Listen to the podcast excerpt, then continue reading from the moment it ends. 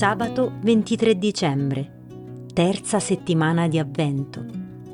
Dal Vangelo secondo Luca. Per Elisabetta intanto si compì il tempo del parto e diede alla luce un figlio. I vicini e i parenti udirono che il Signore aveva manifestato in lei la sua grande misericordia e si rallegravano con lei. Otto giorni dopo vennero per circoncidere il bambino e volevano chiamarlo con il nome di suo padre, Zaccaria. Ma sua madre intervenne. No, si chiamerà Giovanni. Le dissero, non c'è nessuno della tua parentela che si chiami con questo nome.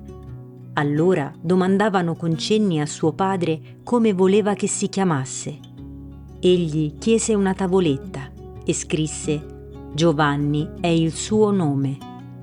Tutti furono meravigliati. All'istante gli si aprì la bocca e gli si sciolse la lingua e parlava benedicendo Dio. Tutti i loro vicini furono presi da timore e per tutta la regione montuosa della Giudea si discorreva di tutte queste cose. Tutti coloro che le udivano le custodivano in cuor loro, dicendo che sarà mai questo bambino? E davvero la mano del Signore era con lui.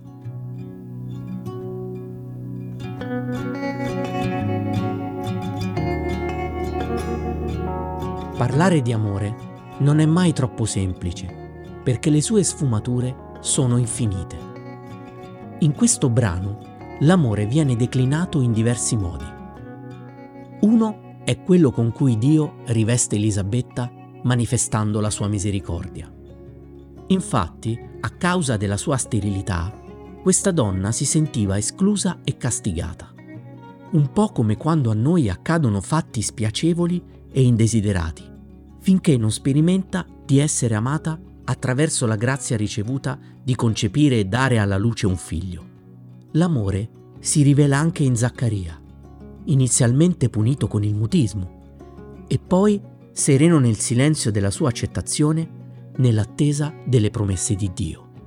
Inoltre l'amore si manifesta nella totale comunione tra i due sposi, Elisabetta e Zaccaria.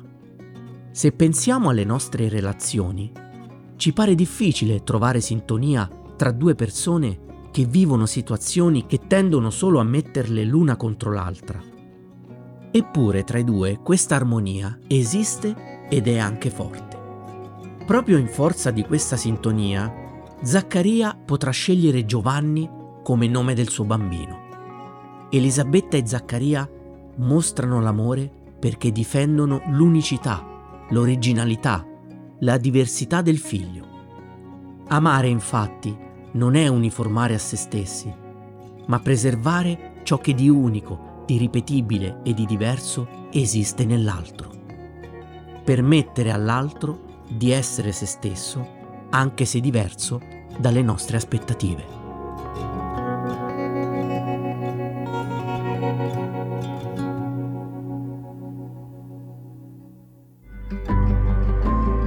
Alta Frequenza è un podcast dell'Azione Cattolica Italiana realizzato dai giovani per i giovani, per accompagnare quotidianamente la preghiera personale attraverso la meditazione della parola di Dio. Alta Frequenza è prodotto dalla Fondazione Apostolica Mactuositatem. La voce, la sigla, la supervisione del suono e della musica sono di Senape Production.